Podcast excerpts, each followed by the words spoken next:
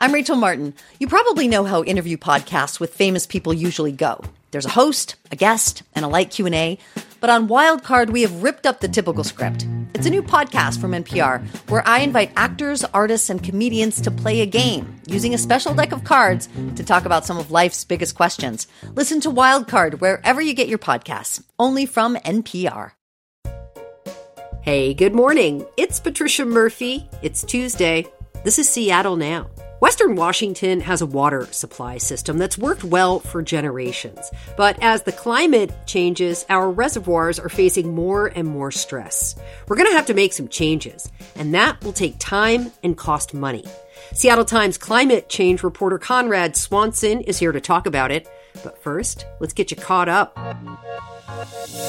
The Washington State Patrol says it will recommend charges for some of the people involved in an hours long shutdown on I 5. The protest and blockade last month called for a ceasefire in the Israel Hamas war and the withdrawal of U.S. involvement. It shut down the northbound lanes south of Mercer Street, causing a six mile backup. Seattle Times reports the patrol says it plans to recommend charges for at least six people and possibly more. The decision whether to charge ultimately will be made by King County prosecutors. More quality problems at Boeing. The company discovered improperly drilled holes in some of its 737 fuselages. It may delay deliveries of about 50 aircraft. The problem was discovered by Spirit Aerosystems, a major Boeing supplier. Both companies have faced intense scrutiny since an Alaska Airlines 737 MAX 9 was forced to make an emergency landing when a door plug blew out. And big news for the Seattle Storm. Nneka Ogwumike is coming to Seattle. She's an eight-time WNBA All-Star and was voted one of the top 25 WNBA players ever in 2021. Just last week, the Storm signed six-time All-Star Skylar Diggins Smith the Storm are looking to turn things around after a down season last year. They only won 11 of 40 games last season, good for the second worst in the WNBA. Mount Baker Ski Area was supposed to host its yearly legendary banked slalom this weekend. The event's been running pretty much every year since 1985. Skiers who wanted to participate were anxiously awaiting updates, but got some bad news last week. Mount Baker Ski Area CEO Gwyn Howat says it all while being pelted with sleet up on the mountain. So we've lost uh, about 14 inches of snow base since Sunday. We've had over three inches of rain. Things have not been in our favor this week, and the timing sucks. no doubt about it.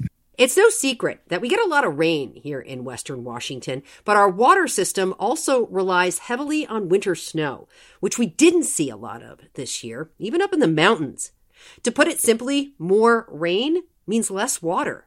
And down here in Seattle, just think back to this summer and fall.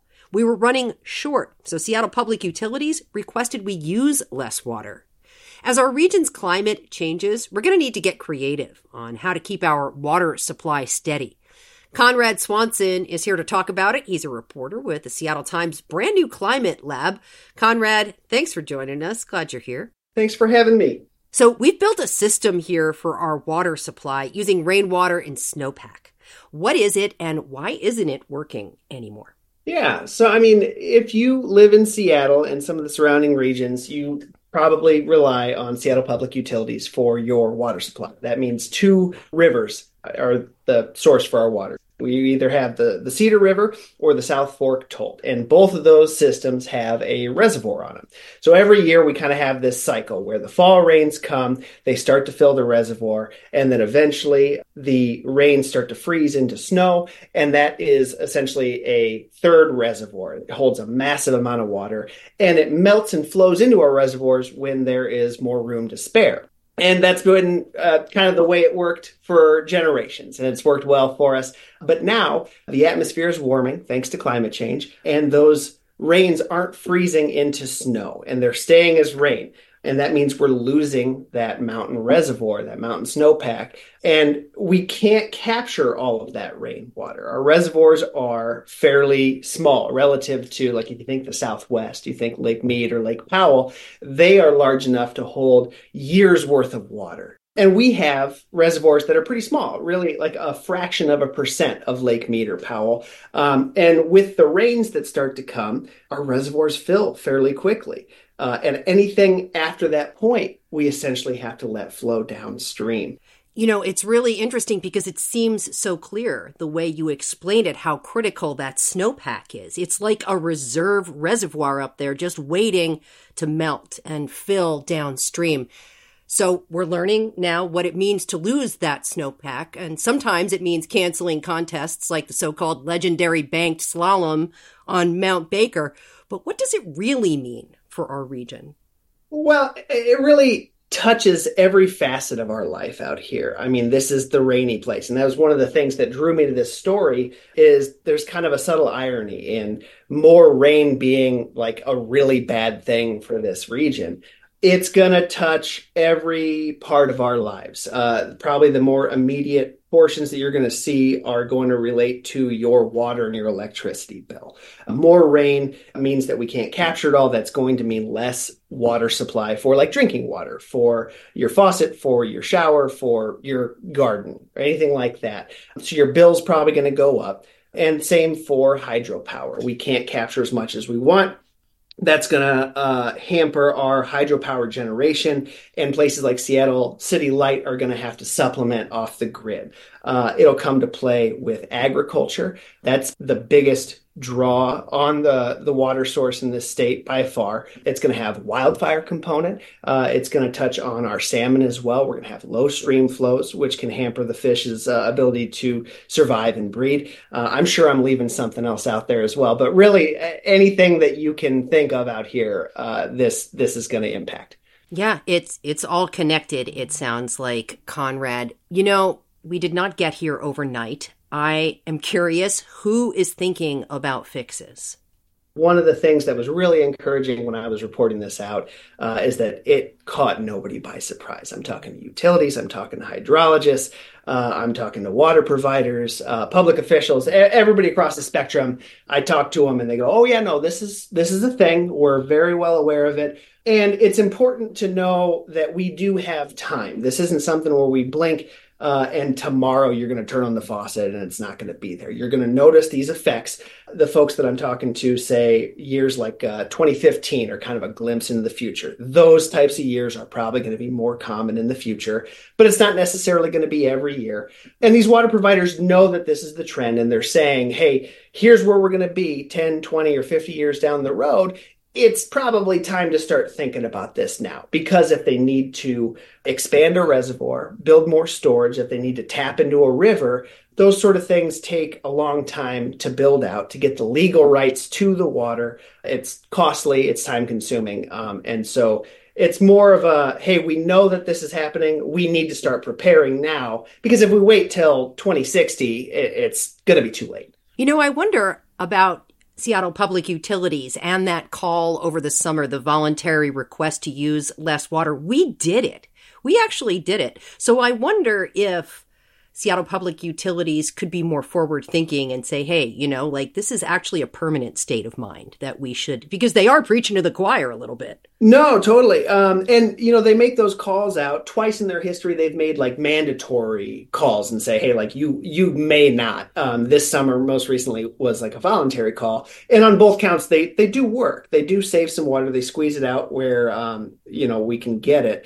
I think those types of calls, probably more voluntary right now than mandatory, uh, are probably in store for the future, depending on the year. It's not going to be every year, but during the bad years, I think folks can expect the utility to politely say, "Hey, like maybe don't don't water your lawn right now."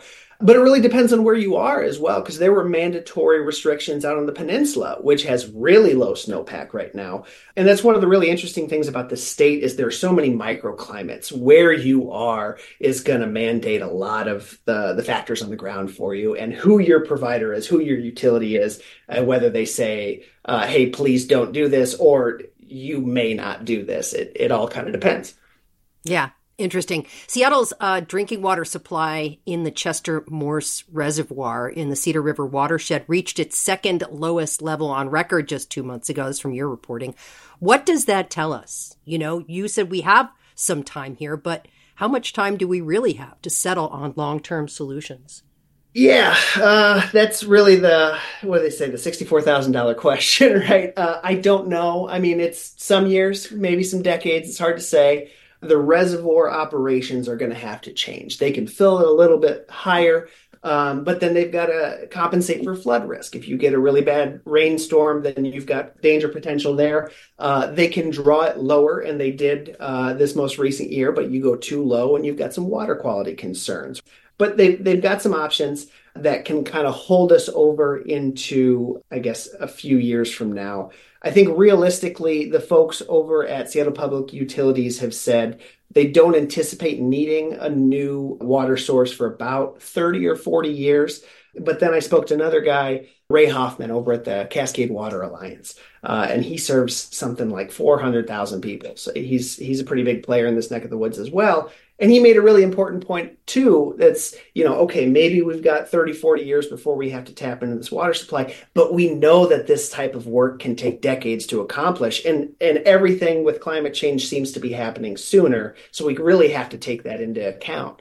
You know, I wonder how people should be thinking about what you just said, because it is inevitable, right, that we will have to adjust our water source given what's happening with the climate. But it's very telling about how long it takes us to build infrastructure and how behind the eight ball we could become very quickly. Yeah, absolutely. I mean, it's it's something that folks have known and have planned for. We've got, you know, X number of years. Uh, we can anticipate it's going to take, I don't know, 10, 20 years to build out this water source. So we got to plan accordingly. It's kind of simple math. Then you got to take into account climate forecasts saying, well, what if this happens a little bit sooner? And we could wind up behind the eight ball. Um, folks here seem to have had uh, a lot of foresight if you go back some generations and really set us up for success now. It's an inflection point for the people living and working in, in this region now to say, how do we set future generations up for success? Uh, we're not in nearly as bad a shape, I would say, as like the American Southwest. They're they're far more behind the eight ball than we are. Before I let you go, Conrad, where are the hurdles that you can see here? It depends who you ask. From where I'm sitting, we really need to acknowledge the situation that we're in. This is kind of a politically divisive climate. It's kind of difficult to get some folks to agree on the facts.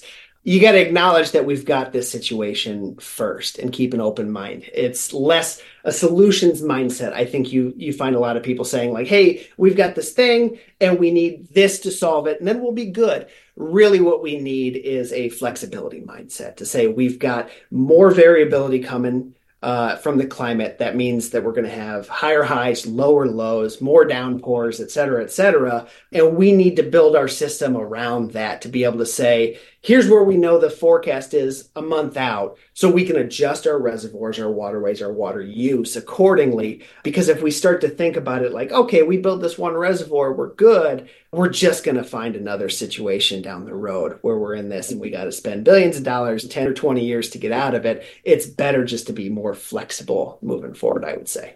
Conrad Swanson, reporter with the Seattle Times New Climate Lab, really appreciated. it. Thanks so much for your reporting. Absolutely. Thanks for having me. Thanks for listening to Seattle Now, and extra thanks to the generous listeners who financially support this show. Today's episode was produced by Vaughn Jones. Our production team also includes Caroline Chamberlain Gomez, Clare McGrane, and Jenny Cecil Moore. Matt Jorgensen does our theme music. Seattle Now and KUOW Public Radio are members of the NPR network. It's an independent coalition of public media podcasters. You can find more shows in the network wherever you get your podcasts. I'm Patricia Murphy. See you tomorrow. I'm Rachel Martin. You probably know how interview podcasts with famous people usually go. There's a host, a guest, and a light Q&A, but on Wildcard we have ripped up the typical script. It's a new podcast from NPR where I invite actors, artists, and comedians to play a game using a special deck of cards to talk about some of life's biggest questions. Listen to Wildcard wherever you get your podcasts, only from NPR.